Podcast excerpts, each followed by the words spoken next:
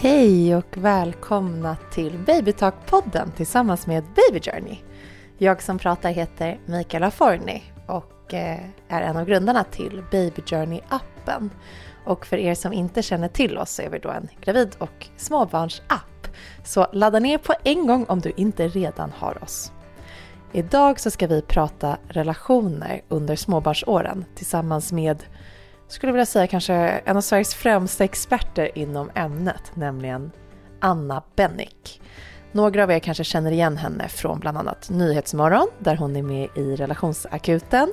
Eller så kanske ni som redan har Baby Journey har sett henne i appen, där hon faktiskt är vår relationsexpert i Baby Journey och svarar på massa frågor om relationen, Ehm, och hur man tar hand om den när man även är förälder helt enkelt. Och det är precis det vi ska fokusera på i dagens avsnitt. Vi kommer att eh, bolla upp alla de här frågorna som är väldigt vanliga att diskutera under ehm, småbarnstiden. Eh, hur ser man varandra när man är mitt uppe i familjelivet AB? Hur eh, tar man hand om varandra och inte hamnar i någon sorts blame gaming där så här, men jag plockar diskmaskinen flest gånger. Och eh, hur eh, ja, får man intimiteten att fungera och massa mer. Så eh, varmt välkomna till dagens avsnitt. Jag är väldigt stolt över att ha med Sanna Bennick idag. Så jag hoppas att ni kommer tycka om det. Nu kör vi!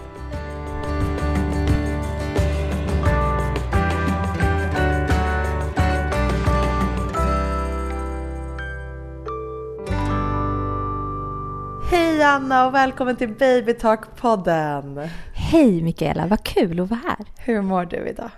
Jo, men jag mår ganska bra. Jag har haft en liten stökig eh, helg och veckoslut förra veckan. Vi fick en, en, en jättesjuk katt hemma och hon mm. har dessutom kattungar. Och så nu är det så här medicin var fjärde timme och mata också de här kattungarna för hon ska inte längre eh, ja, men dia dem. Så, så det är eh, plötsligt eh, jättejobbigt att ha kattungar och, eh, och katt. Nej men det är ju ett heltidsjobb. det är verkligen ett heltidsjobb. Och sen den här oron också. Men nu är hon bättre och vi börjar få liksom lite ordning och koll. Så nu känns det eh, lite lugnare faktiskt. Härligt. Okej. Okay. Eh, traumatisk eh, ja. tid här nyligen då alltså. ja, men bättre nu. Hur mår du då? Eh, jag mår bra. Jag är gravid mm. och vi pratade ju om att jag har haft lite sammandragningar. Ja, det gjorde vi. Eh, så ledordet för den här veckan, det är balans för mig. Bra. Mm, för det är ett ledord jag inte haft så mycket senaste tiden. Så jag ser fram emot att ha lite mer balans. Vi sitter ju till exempel hemma i mitt kök och poddar nu. Mm, med tända ljus ja. och julgran. Så mysigt här. Lite lugnt och mysigt. Och mm. Istället för att stressa iväg till någon studio eller vara någonstans där det är fullt upp. Så eh, det känns bra. Jag försöker ta hand om mig själv. Det låter bra. Du är ju psykolog mm. och relationsexpert. Mm. Och eh, många kanske känner igen dig från eh, Nyhetsmorgon där du har relationsakuten med Nisse Edvall mm. som också har gästat den här podden. Just det var det. ett väldigt eh, fritt samtal. Jag tror det var eh, det galnaste avsnittet vi har i den här podden faktiskt. Det är säsong två, jag minns inte exakt vilket nummer det var, men någon gång där i säsong två om ni vill lyssna. Eh, men det var väldigt härligt. Vad kul. Nisse är härlig. Ja, han är väldigt härlig. Men förutom då eh, Nyhetsmorgon och att du är eh, psykolog, så berätta lite om ditt jobb. Vad gör du? Alltså jag tror att jag har eh, ett av de roligaste jobben som man kan ha faktiskt. Jag, ibland har jag tänkt att jag e-, egentligen vill bli läkare för jag tycker så mycket om sjukhusmiljöer. Oj. Jag älskar sjukhus och rockar och pennor i fickan och olika rapporter och att det aldrig är släckt på natten liten och ingen uh. behöver vara ensam och man kan man bäddar sängar och sitter på sängar. Alltså jag, ty tycker sjukhus är så, det kanske är lite konstigt, men jag, jag älskar verkligen sjukhus, miljöer. Men när jag tänker sen, men vilken typ av läkare skulle jag vara och hur skulle jobbet se ut på, på, mm. på sjukhuset? Då hittar jag inget som är ro, verkar roligare än det som jag gör. Så vad gör jag då? Jo, uh. jag har ju en mottagning mm. i Gamla stan i Stockholm och eh, där träffar jag enskilda personer som är stressade eller trötta eller hängiga eller deppiga. eller har olika typer av problem och sådär som man kan behöva lite hjälp med. För ibland behöver man ju det eh, för att må bättre. Och så jobbar jag också med par där. Och det är också jätteroligt. Eh, det kommer en och annan eh, dragandes med en partner och vill att man ska liksom fräscha upp den. För att om den bara inte var så här tråkig så skulle inte vi ha några problem. Eh, brukar ibland beskrivningen mm, vara ja. av den ena. Men och sen så är det ju två faktiskt sanningar i, i rummet. Och det mm. gör det ju eh, mer komplext, mer utmanande, mer mm. spännande och, och, och faktiskt roligt. Det gör det faktiskt. Alltså, ditt jobb låter så roligt och så spännande, men det låter ju också väldigt svårt. Jo, men det, ja, men det är svårt. Det uh. kräver en hel del ja, men, eh, tankearbete och läsa och hur kan man eh, förstå den här typen av problematik och sådär. Men det gör ju också att huvudet får aldrig vila höll jag på att säga och det är kanske inte en, en mm. jättebra sak. Men jag menar att, att eh, man kan, det går alltid att så lära sig mm. nya saker. Och sen så eh, är det en sak som jag tycker är så, som jag har kommit på varför jag tycker så mycket om mitt jobb. Och det tror jag inte alla kanske tänker på för man tänker så här, hur orkar du sitta med problem mm. hela dagen och tar du med dig det hem? Ja, det, det gör jag ju eftersom jag blir ju engagerad. Men jag tycker oftast, mm. nästan alltid, så himla mycket om de som kommer. Alltså det, tänk att få så dela svårigheter i det innersta, sårbara, det väcker ju väldigt mycket ömhet. Mm. Och det kanske man inte riktigt tänker på, men jag får ju massor med så varma känslor i min kropp av att ha människor där. Och eh, de behöver inte ens göra så mycket, utan det blir så. Fint. Och det ger ganska mycket kraft faktiskt. Det låter ju verkligen som att du jobbar med rätt sak. Ja, ja, ja, ja det Så tror jag. Vad härligt för dig. Ja. Ehm, och du gästar ju podden idag för att vi ska just prata om eh, relationer, eller kärleksrelationen under småbarnsåren. Mm. Eh, för att Baby Journey riktar sig till eh, blivande och nyblivna föräldrar. Ja. Och eh, det är ju en tid i livet som verkligen sätter relationen på spel. Jag tycker att det är så intressant att du ska bli småbarnsförälder eller skaffa barn samtidigt också som du är typ mitt i livet. Mm. Du är ofta på toppen av din karriär, det är fullt upp med eh, sociala sammanhang och mm. vänner och eh, allt tar så mycket tid och kräver så mycket av dig. Och på det så kan du också känna en viss typ av press från samhället och normer. Mm. Idag också sociala medier etc. Verkligen. Och sen så får man barn och då liksom läggs det på att förutom den pressen man har från allt det man tidigare hade så är det även pressen på att vara den perfekta föräldern, att mm. göra nyttiga broccolibiffar till barnen och inte ge dem halvfabrikat. Och varför kan alla andras barn redan gå och inte mitt? Och ja. oj, de blir fria redan, vi har inte ens börjat. Och eh, mm smakportioner. När börjar man med det? Och amning och allt vad det är. Just det. Eh, och så ska man ju då också få sin kärleksrelation att hålla ihop mitt i allt det här. Men hur gör man det? Ja, och särskilt, jag tänker på det här är en ganska bra beskrivning som du ger. Och hur ger man också den plats då mitt i allt det där ja. andra som du beskrev och när dessutom eh, barnet eller barnen mm. plötsligt har blivit liksom på plats nummer ett. Mm. Och in, det tar inte lite tid att vara förälder. Jag, jag, jag, jag, läser ju ibland förstås studier kring så här föräldraskap, relationer mm. när det kommer nya grejer. Och det är ju återkommande i ganska många studier just när man frågar så här, vad är de största påfrestningarna i er kärleksrelation så kommer ju just föräldraskapet mm. ganska ofta förekommande och ganska snabbt på, på listan. För att det är en sån eh, svår sak. Mm. Och en sån viktig sak som vi också vill liksom, ska bli bra och lägga mycket mm. tid på. Och sådär. Precis, det är mycket press och det tar mycket tid från kärleksrelationen. Massor med tid. Och det är tid. jättesvårt för att man vill att relationen ska hålla genom småbarnsåren. Men hur gör man det? Hur får man den att hålla? Ja men precis. En, en sak som jag brukar tänka på när jag träffar par som är i småbarnsåren just, det handlar ju om vilka förväntningar man har. Mm. Det är så himla svårt att föreställa sig att du och jag som är så här kära, som mm. löser problem så här bra, som har ett bra snack, som har roligt, vi gillar våra vänner och har grejer för oss och tycker att vi hör ihop och är, är tvillingsjälar och är ganska kära. Till och med bråkar bra. Sådär. Att, sen, att, att tänka sig att man ska eh, tappar rätt mycket av det där för att man får barn. Det är ju inte så många som riktigt tänker sig det. Mm. Man kan i huvudet tänka sig att vi kommer nog sova mindre, det kanske blir stökigt. Men det är så himla svårt att föreställa sig hur påfrestande det kan bli. Mm. Och sen är det ju också olika påfrestande för olika personer. Det är mycket lättare att göra de där broccolibiffarna om man har ett barn som somnar klockan sju och sover till ja. klockan sju och som eh, inte har kolik och skriker på nätterna och vägrar ligga i vagnen och man måste gå, gunga, greja, fixa. Då, och ta, så här, det, är ju, det, blir, det är ju faktiskt ja. en, en sån typ av skillnad och det kan man inte veta. Det är intressant för att det du säger också då att alla par har ju olika förutsättningar kanske mm.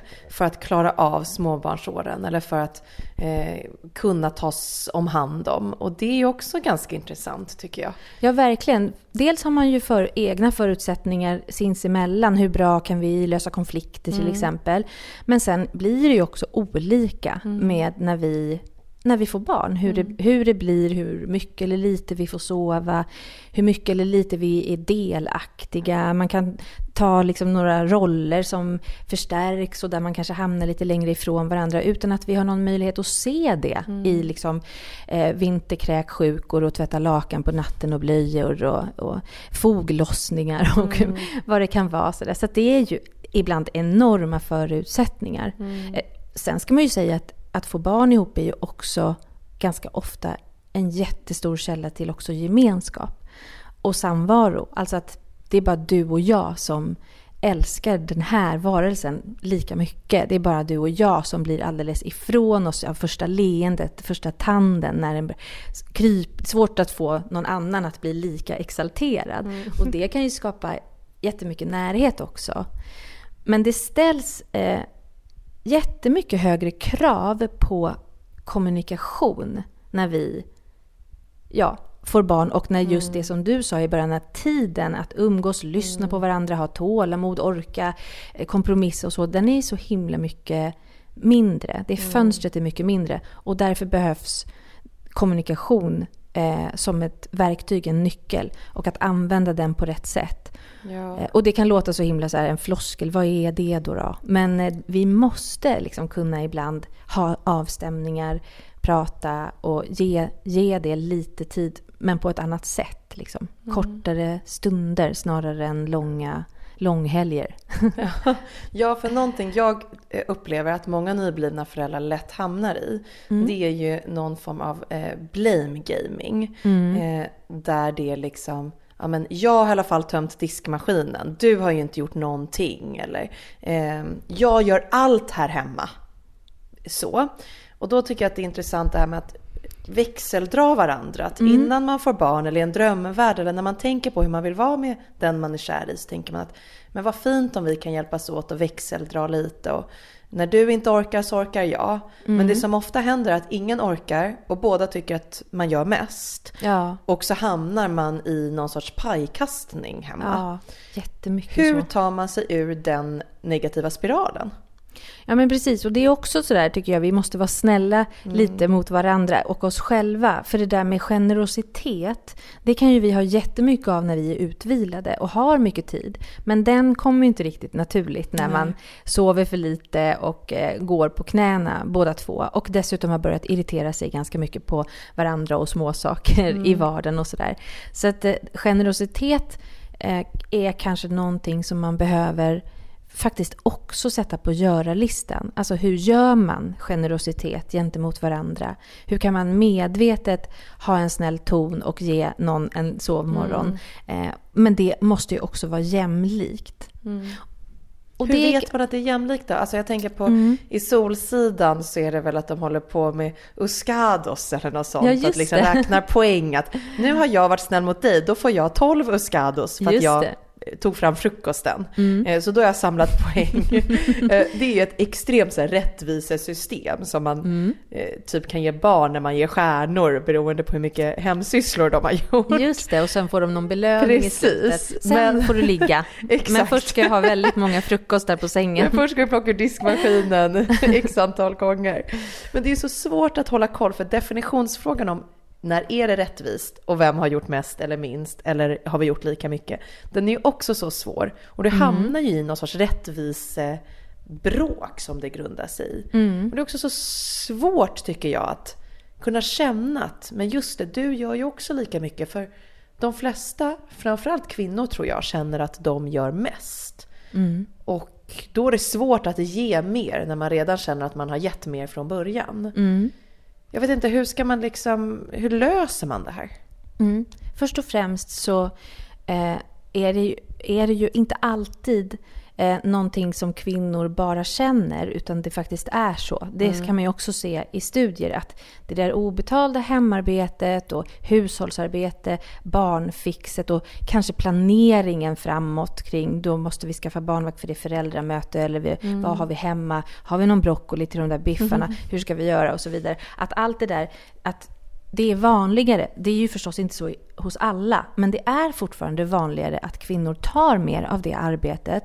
Och om kvinnor också jobbar ungefär lika mycket mm. som eh, sin partner, då blir det en omöjlig ekvation till slut. Och det där, det där är någonting som jag jobbar jättemycket med med småbarnsföräldrar och där det faktiskt kan, ja men inte uskados kanske, men där man kan, kanske behöver sätta sig ner och mm. fördela ansvarsområden till exempel. Eller, eller uppgifter. Eh, en del vill eh, dela upp ansvarsområden och ha olika därför att olika saker passar oss olika mm. och skräddarsy. Andra vill ha eh, lite mer lika. Liksom. Vi delar på ungefär lika på allt i, i vardagen. Eh, men vi behöver ändå sätta oss ner och stolpa ner lite. Mm. Vad är det vi egentligen ska göra och vem är det som gör vad? Och det är ganska fascinerande för när jag har gjort det med en flera par som har också ganska, ja men barn, ett, två, kanske tre, som är inte jättestora heller. När jag, vi har gjort det, då blir båda förvånade över hur ojämlikt det ofta mm. är. Därför att vi inte ens tänker på Nej. vem som gör vad. Mm. Och vi gör det som vi är bäst på, som vi har sett våra mammor göra. Eller pappor också ibland då. Eh, vi har liksom gamla invanda mönster i vem som fixar vad och eh, det är svårt att ens se liksom hur, hur mycket mer ibland faktiskt mm. kvinnor gör. Det kan ju vara bra att bli medveten. Jag tänker på eh, det kan ju också vara tvärtom, att man är mer lika än vad man tror. Att någon mm. går runt mm. med en känsla av att man gör Verkligen. mer. Men vad är det som räknas in i det gemensamma livet? Jag googlade en gång så här, mm. lista på hur jämställd man är i en relation, typ. Mm. Och så kom det upp några sådana länkar och så fanns det någon hemsida med ah. någon jättebra lista där man fick klicka i att det här gör jag, det här gör han, ah. det här gör jag lite mer, det här gör han lite mer, det här ah. gör vi lika mycket, typ. Mm. Eh, och så klickade jag i och det var väldigt många delar i det här jämställdhetstestet som jag inte tänkte på i vanliga fall. Ehm, men som också räknas in till det gemensamma livet. Till exempel, har du något exempel på det? Ja, men eh, boka resor, betala kreditkort, eh, jämföra elavtal, eh, liksom sådana saker. Mm. Jag tänkte väldigt mycket på logistik med gummistövlar, ha, koll, ha kon, liksom kontakt med förskolepedagoger, eh, kom ihåg att ge julklapp till pedagogerna vid jul och present vid sommaravslutning och att det ska finnas extra kläder på föris varje dag. Mm. För det är det jag gör. Ja. Så det var också för mig att så här, åh intressant, jag har tänkt så mycket på det jag gör. Men mm. jag kanske glömt bort lite av det han gör för att jag inte tänkt på att han gör det automatiskt. Ja men just det. Och det där tycker jag också är, eh, dels blir det tydligare, mm. därför är det bra. Eh, och dels blir det också en eh, en bra, liksom, ett underlag att ha en bra diskussion om så här, är det ändå ganska okej det här? Eh, mm. För, för jag då som eh, ändå tänker på att oftare så är det ändå mammorna som kanske lägger lite mer tid. Eh, jag tänker ju att eh, gummistövlarna, kläderna varje dag, de här sakerna, eh, mat, matsäck, så, mm. eh, att det kommer oftare än jämföra elavtalet. Så är det eh, Så därför behöver man ju också eh, fundera på hur mycket tidsåtgång eh, hur mycket projektledning tar varje ansvarsområde? Precis. Det är ju också Precis. jätteintressant. Och sen tycker jag att eh, jag är ju jättetacksam att just elavtalet eh, inte ligger på, på mig. Jag kan tänka mig liksom rätt många massäckar mot ett sånt där, sitta och mm. jämföra. För att det är också det tråkigaste jag vet och jag är inte bra på det. så att, så att, eh, Man får ju bolla, men det är ju inte helt fy skam att ändå sätta sig och ta, gå igenom alla områden som ja. finns i liksom, familjen AB mm. och titta på vad är det för områden? Eh, vad tycker du är roligare eller bättre på? Vad jag är roligare? Mm. Och sen så de punkterna som faktiskt är bara skitjobbiga eller som tar väldigt mycket tid och energi. Okej, hur ska vi göra för att det ska kännas rättvist och det inte blir så att automatiskt kvinnan får de delarna och de både kräver väldigt mycket tankeverksamhet och också är väldigt tråkiga. Mm, jag tror det och det har man ju också att vinna på. Det är väl inte så kul kanske att få lite fler uppgifter på sin sida oavsett om man är eh, mamma eller pappa eller hur, hur det, vad, det nu, vad man har för roll. Men eh, eh, i längden så ser vi ju också i studier att när, om man är någorlunda jämställd, åtminstone, man måste inte göra exakt samma saker. Men om man, så här om jag säger så här, om man är ungefär lika återhämtade mm. efter en helg, efter någon ledighet eller på kvällen. Att man inte sitter med allt i huvudet inför veckan, mm. nästa dag och så vidare. Om man är ungefär lika eh, ja, men utvilade, eh, då, då är man liksom hemma och då minskar ju risken för separationer och skilsmässor och sånt också kan man se. Så det handlar ju inte om millimeterrättvisa eller att vi alla måste pressas in och göra exakt mm. samma saker. Utan det handlar om en, så här, en någorlunda jämn fördelning i att vi får, kan må bra. För återhämtning handlar ju om att vi ska leva länge. Mm. Eh, och det vill vi väl göra allihopa lika mycket. Men vad fint sagt. Jag gillade det med det här med att om båda är återhämtade så är det, liksom håller, har relationen större chans att hålla. För att så är det ju att med utmattning och trötthet så kommer ju också brist på lust. Verkligen. Och eh, engagemang. Ja, och så skapar det lite distans och så känner mm. man sig besviken och så blir man mer irriterad och så. Det, det är mm. jättelätt att vara, ha tålamod och vara eh, generös och eh, kärleksfull när man är utvilad och pigg och mår bra och har fått lite sol på ansiktet Precis. och ätit något gott. Men om man har liksom haft det rätt så jobbigt på jobbet och det är mörkt och kallt och eh, barnen är, klättrar och eh, det är vab för sjätte gången den här hösten och så vidare. Då, eh, då är det inte så himla lätt att vara härlig och, och vilja ligga heller för Nej. den delen. Verkligen. Och det är ju därför det blir så påfrestande under småbarnsåren. Att du går från att ha ganska mycket energi vanligtvis till att energin behöver eh, maxas ut på någonting helt annat än ja. Eh, varandra. På tal om det här med logistik och allting som ska göras så det är ganska svårt att fortsätta se varandra under småbarnsåren för att man hamnar i lite Logistik AB eller Familjeliv AB. Hur tycker du att man ska göra för att fortsätta se varandra och inte att man bara driver något form av företag hemma? Ja men precis. Eh, en bra fråga. Mm. Några saker kan man ju försöka eh, komma ihåg och få med sig. Och eh, dels tycker jag, när tiden är så här knapp, att formulera för sig själv eh, vad är viktigast för, för mig och för oss? Och vad är kanske inte så viktigt? Vad får vi mm. kanske stå ut med nu att det inte är precis lika roligt till exempel? Mm. Eh, så att, att inte lösa alla problem, inte hitta konsensus i allt. Men eh, ställa den frågan till varandra någon gång. Vad är det som vi, vad, vad, behöver du allra mest ska funka lite bättre för att du ska hitta lite mer energi? Och vad behöver jag och kan vi synka det på något vis? Hur kan vi lösa det? Och att man gör, pratar om det någon gång när man inte står mitt i vinterkräksjukan med lakanstvätten i natten mm. och vill skiljas. Mm. Utan att man gör det någon gång när man har lite, lite tid och eh, lite, lite ork. Och, och, för då blir det inte lika laddat heller.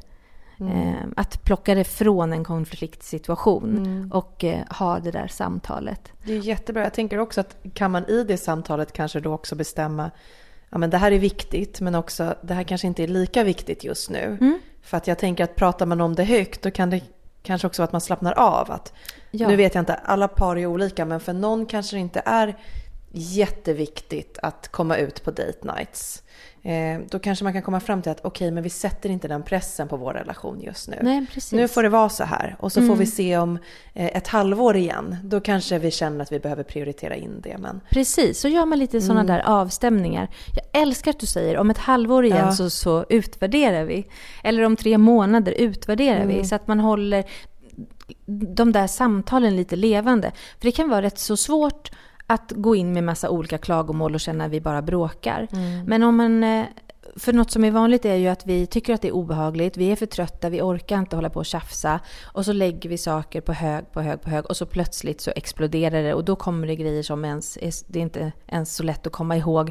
Vadå, när var det? Men varför sa jag det? Jag tror inte jag menade bäst före datumet är liksom sedan länge passerat Ja. och, och sådär.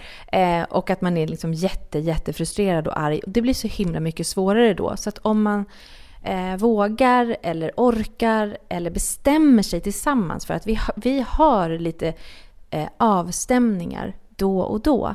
Så där vi pratar lite kort om hur har vi det, hur funkar det, är det något som ska justeras lite? Och sen så får vi utvärdera igen lite längre fram. Då blir det inte sån stor grej att så här, nu ska vi sätta oss och ta upp svåra saker. Utan då är det bara en grej vi också gör på listan. Och sen vem ska handla imorgon och vad ska vi äta på tisdag? Och glöm inte att din syrra fyller år på Ja. torsdag. Ja. Sådär. Finns det någonting man kan göra i förebyggande för att inte hamna i en, eh, ja, men i en sits där man känner att man inte är kära längre eller att småbarnsåren slet isär en? Mm. Ja, men återigen så tror jag att det, är precis det där. Ja. Att sätta ord på det i god tid.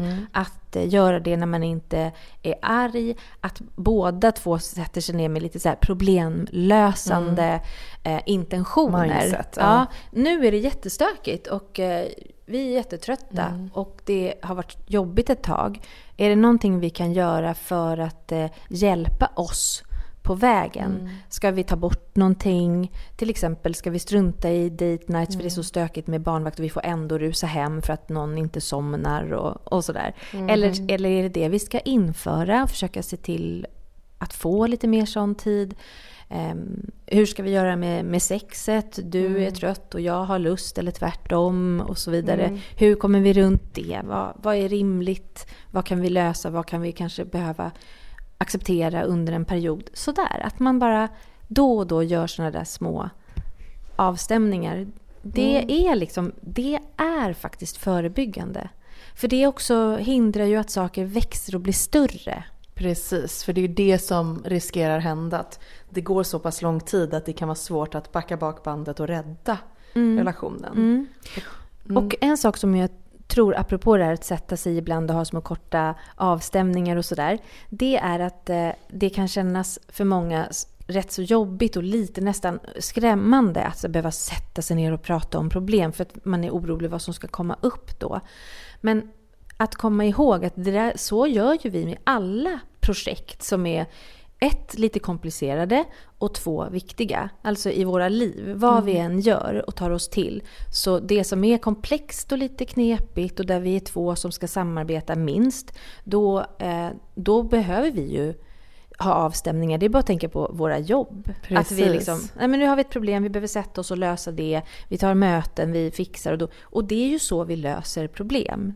Så att om På man, jobbet har vi ju veckomöten även om det inte handlar om att lösa problem. Exakt. Bara för att ta, ha check-ins. Ja, liksom. check-ins. Och det, om man tänker på det som en check-in Mm. istället för nu ska vi sätta oss och prata om, tänk vad, allvar, undra vad ja. som kommer och prata allvar. Att, att man har en annan rubrik på det. Mm. Ehm, så, så det tycker jag har hjälpt många av dem som jag har träffat. Vadå, ska vi sätta oss ner med den lilla tid vi har och, och bara prata om problem?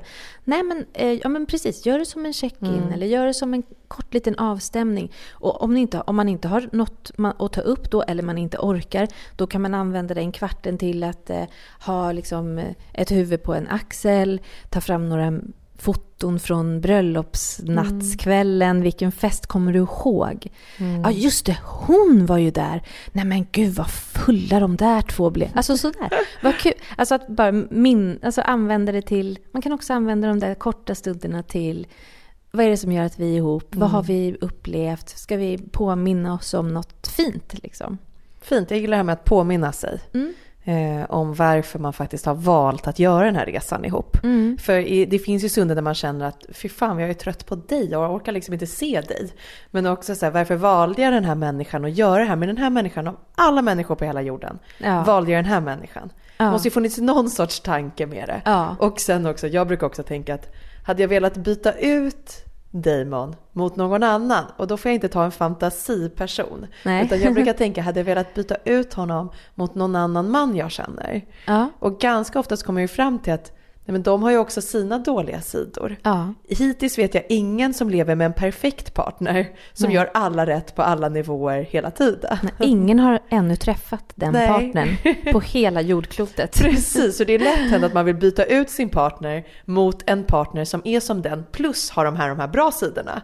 Precis. Men ganska ofta ska du ha dem bra, då får du ta bort någonting annat. Verkligen. den kompletta finns ju inte. Nej, utan det handlar om vilka av de liksom sämre sidorna kan jag stå ut med. Mm. För de kommer ju finnas i varenda person. Exakt. Eh, sånt som krockar eller skaver eller blir liksom problem. Så så är det ju verkligen. Precis.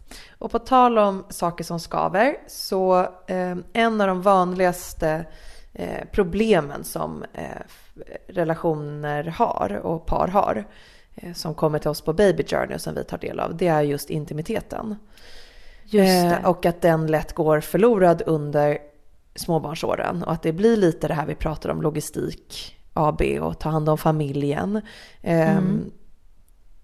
Ja, att det är svårt att prioritera den och att det är svårt att känna lust till den mm. och att eh, det, intimiteten går förlorad.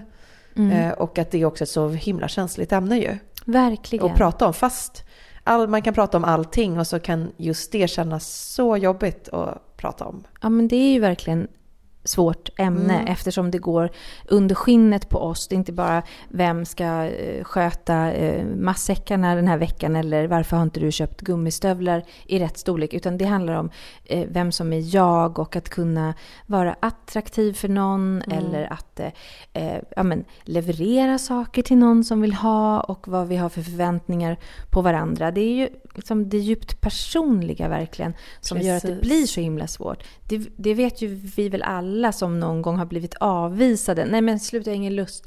Eller mm. inte, man är kär i någon och eh, den är inte kär. Det, det, det slår ju på rätt mycket så skam och sånt där hos oss. Precis, det är ganska starkt kopplat till självkänsla. Verkligen. Och ett avvisande av så här, du, nej, nej jag vill inte ha dig.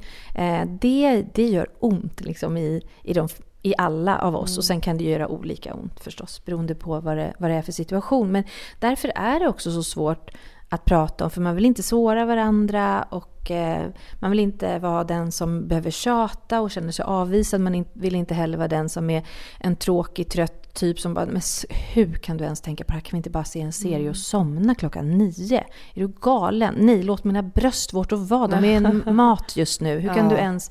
Ja, eller, hur kan du ens vilja titta på dem? Ja. Liksom? Eller tvärtom, för ibland så är det ju tvärtom också förstås. Och så. Mm. Ehm, men, men också här så tror jag att det viktigaste är att nummer ett, inte förvänta sig att sexet ska vara som det var innan när det bara var du och jag och vi var utvilade och hade, kunde ligga i sängen halva söndagen och vara lite bakis och gå upp och hämta något kaffe och sen ligga där igen. Mm. Och, alltså tid eh, och närhet kan ju väcka lust och när man inte har de sakerna så är det svårt. Mm. Och det mm. tycker jag också med en del eh, par jag träffar i småbarnsåren som kommer just med det där att det så här, de har läst att efter tre månader så ska man vara läkt. Mm. Och då, då, då brukar sexlivet kunna komma igång igen. Eller efter åtta veckor eller mm. vad det nu är. Det finns lite olika information om det där. Och att det blir en sån press då på att nu ska sexlivet vara igång. Eh, och, och vi, det är ju det som skiljer oss ifrån att vi faktiskt är syskon.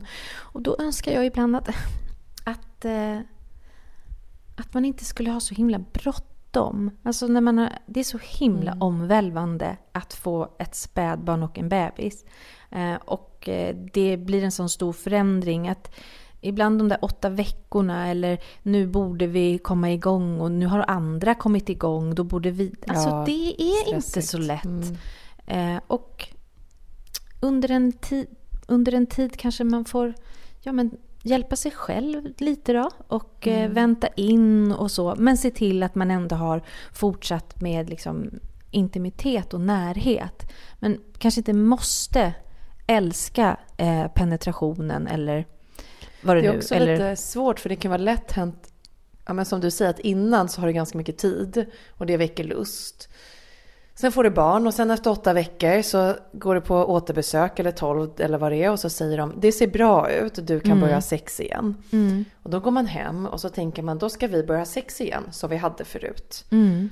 Och sen så går det lite tid och så inser du att men gud, det går inte. Jag har inte lust, jag har inte ork, det gör ont eller mm. det känns inte bra eller vi vill men vi får inte ihop det. Mm. Eller han vill inte men jag vill eller vice versa.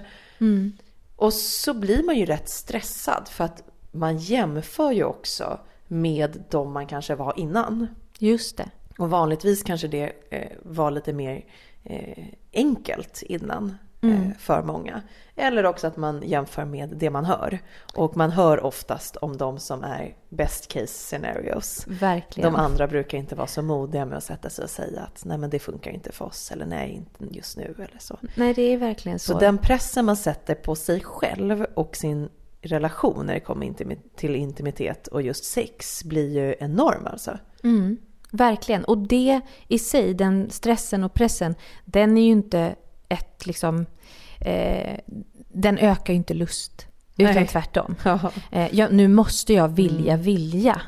Eh, jag måste ha lust, vi borde. Nu, och nu, har de, nu har det gått 12 veckor. Nu borde, det är ju så liksom lustdödande så att det liknar ju nästan ingenting. Eh, ja, alltså det är ju inte kul att ha sex för att man känner att jag borde. Nej men precis.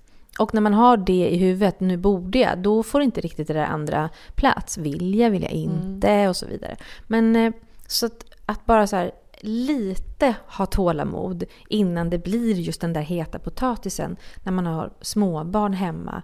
Det är ju inte ovanligt. Om man ska vara ihop i 50 år så kommer man ju eh, inte under de 50 åren ha ungefär samma lust och inte heller lika mycket. Utan lust, den gör så. Den lever lite sitt eget liv.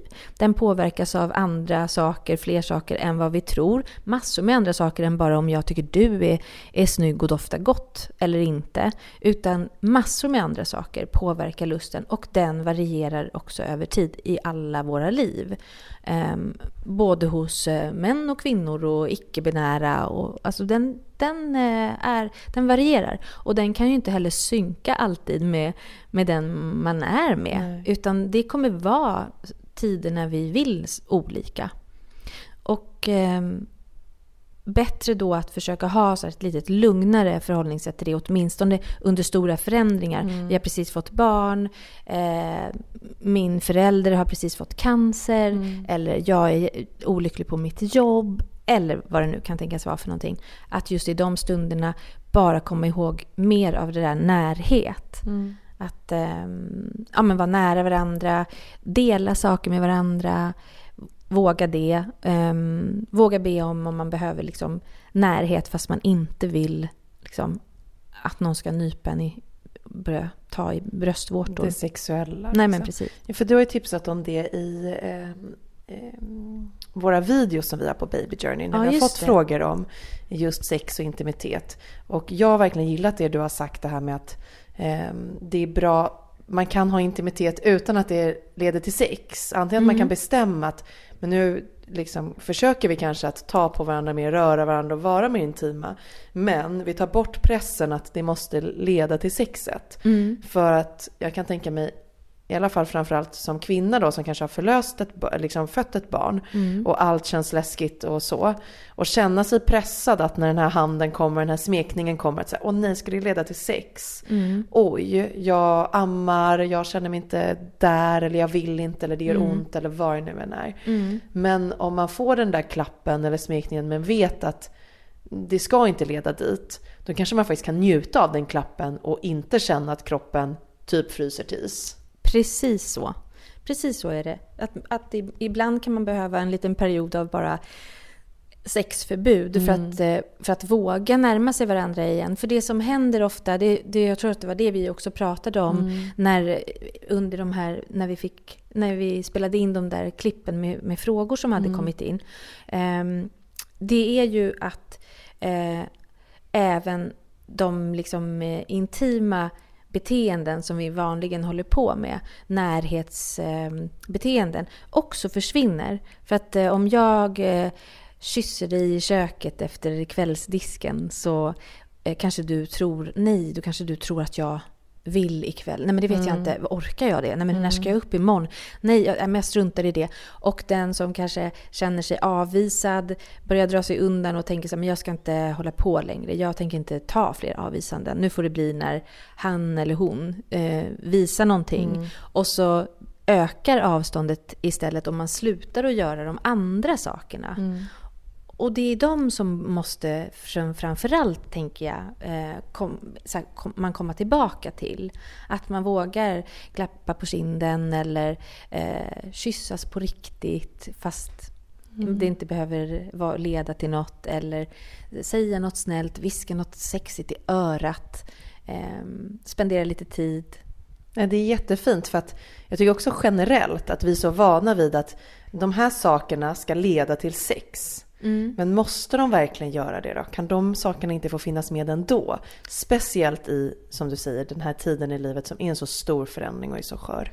Ja, och det är precis så. Att de, de, det är ju jättebra om de finns. Även om de inte leder till till sex. Mm. Um, så att det är de som jag tror är bra att fokusera på så att mm. man inte hamnar längre ifrån varandra. Sen är det ju så här, om man klappar på varandra, viskar någonting gulligt, säger att någon är fin, doftar gott, kysser någon på halsen, då är ju det uh, också en liten möjlighet att den där lusten någon gång kanske väcks om ett barn plötsligt sov ja. hela natten eh, för första gången på jättelänge. Eller, eller man känner sig mm. glad för att man hade en mysig kväll igår mm. eller sådär. Verkligen. Eh, sådär lite. Så det är väl de sakerna mest. För det där med eh, att tvinga fram lust för att ligga med varandra, det är ganska svårt att, att göra det. Utan man behöver göra andra saker runt omkring för att möjliggöra det sen, lite längre fram. Mm. Kanske. Jättefint.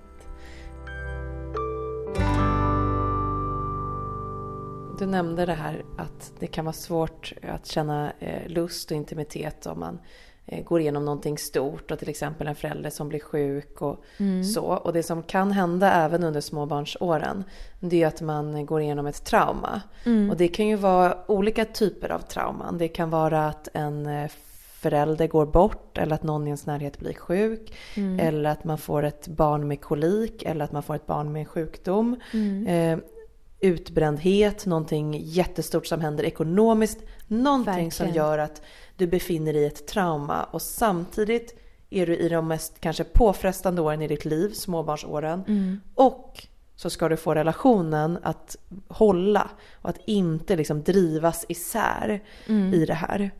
Har du något tips på vad man ska göra om man befinner sig i ett trauma under småbarnsåren? Mm.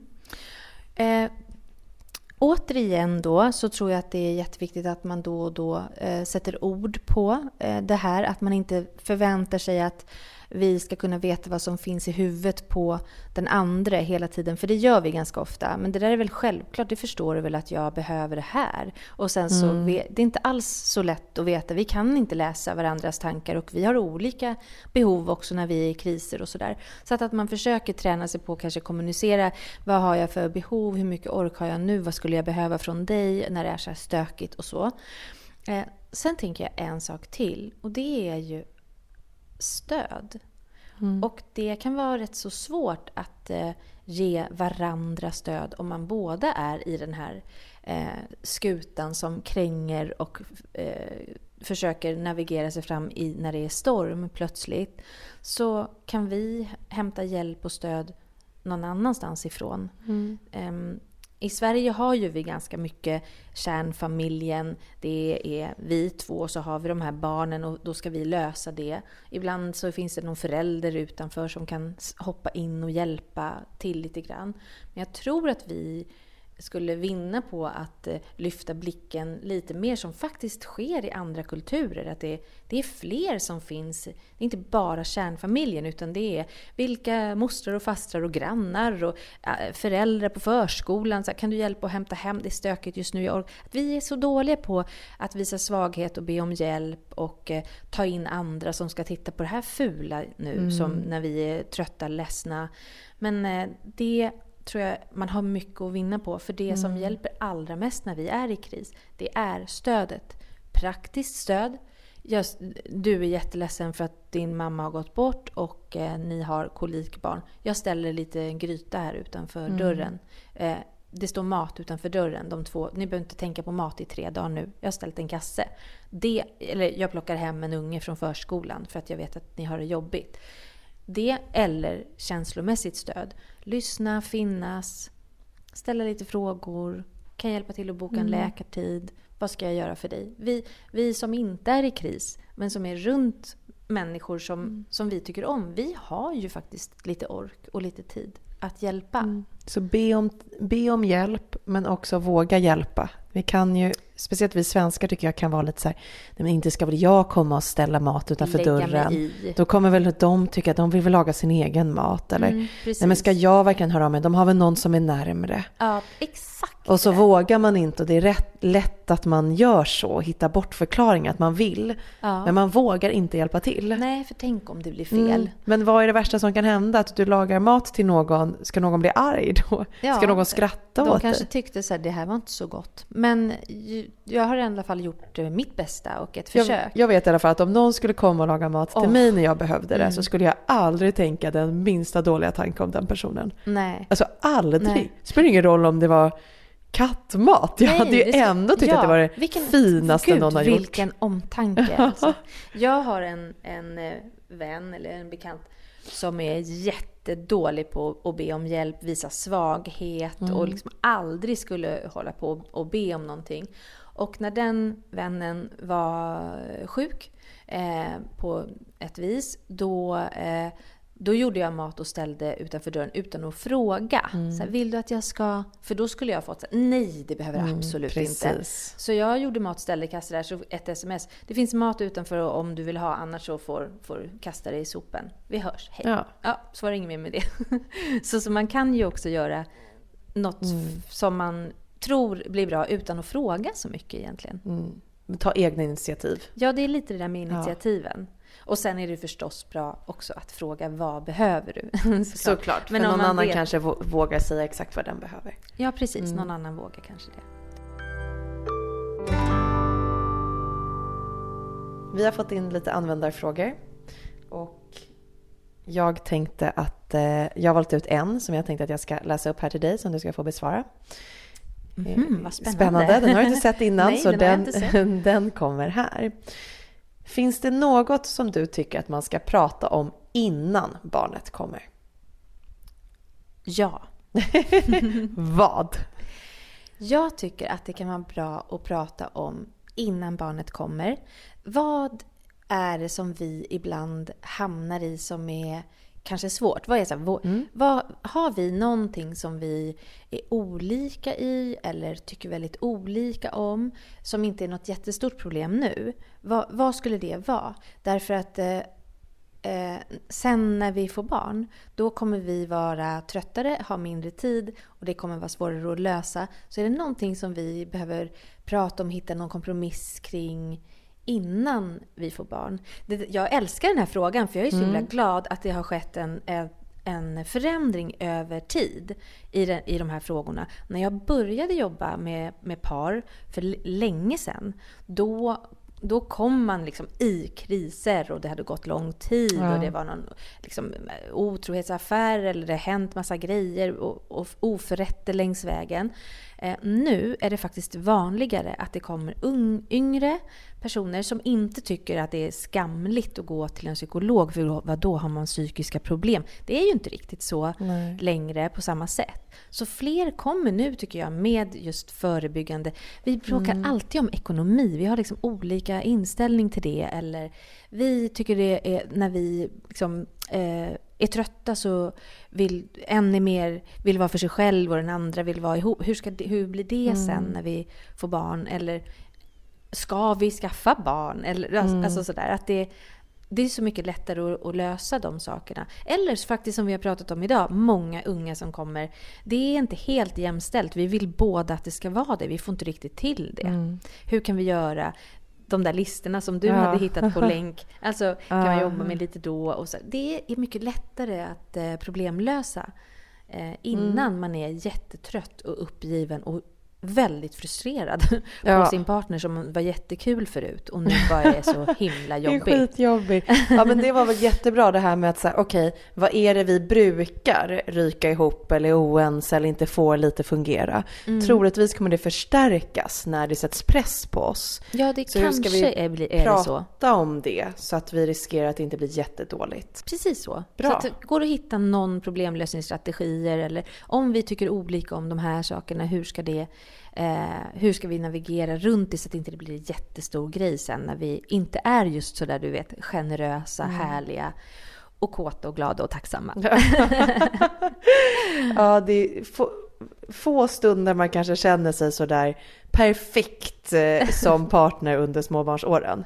Men man kan ju också trösta sig med att de går över. Och De jag tror att tar man hand om dem, kanske lyssnar på det här avsnittet, kanske tar med sig någonting, så ökar kanske, kanske chanserna för att man faktiskt kommer kunna ta sig ur dem tillsammans. Och det är ju det man vill. Ja, det är ju det som, ja men det vill ju de flesta. Det är ju det vi har tänkt oss. Liksom, Mm, att vi ska precis. hänga ihop och sen få barn och sen få barnbarn och sen Mm. bli gamla och sen ha- vara med på olika ja, men, eh, födslar och Mm. del, liksom dela. Det är ju så vi, vi tänker oss. Mm. Eh, och ibland går det, ibland går det inte. Det kan bli bra ändå. men, Precis. men eh, även om det är rätt jobbigt under tiden. Men, men just att, att eh, bara våga ta i sådana där små grejer. Det här skulle jag vilja vara lite bättre innan de blir stora grejer. Det har man Jättebra. mycket att vinna på tror jag. Mm. Gud, jag känner att jag fick med mig jättemånga saker efter det här samtalet. Vad Vad härligt. bra. Jag känner mig också lite mer inspirerad till att ta hand om min relation, min kärleksrelation lite mer. Ja, vad bra. Och det var bra. Ja, det är jättebra. tack eh, snälla Anna för att du kom och gästade idag. Det var bara roligt. Och tack till alla er som lyssnade. Vi ses snart igen. Puss och kram. Hej då. Hej då!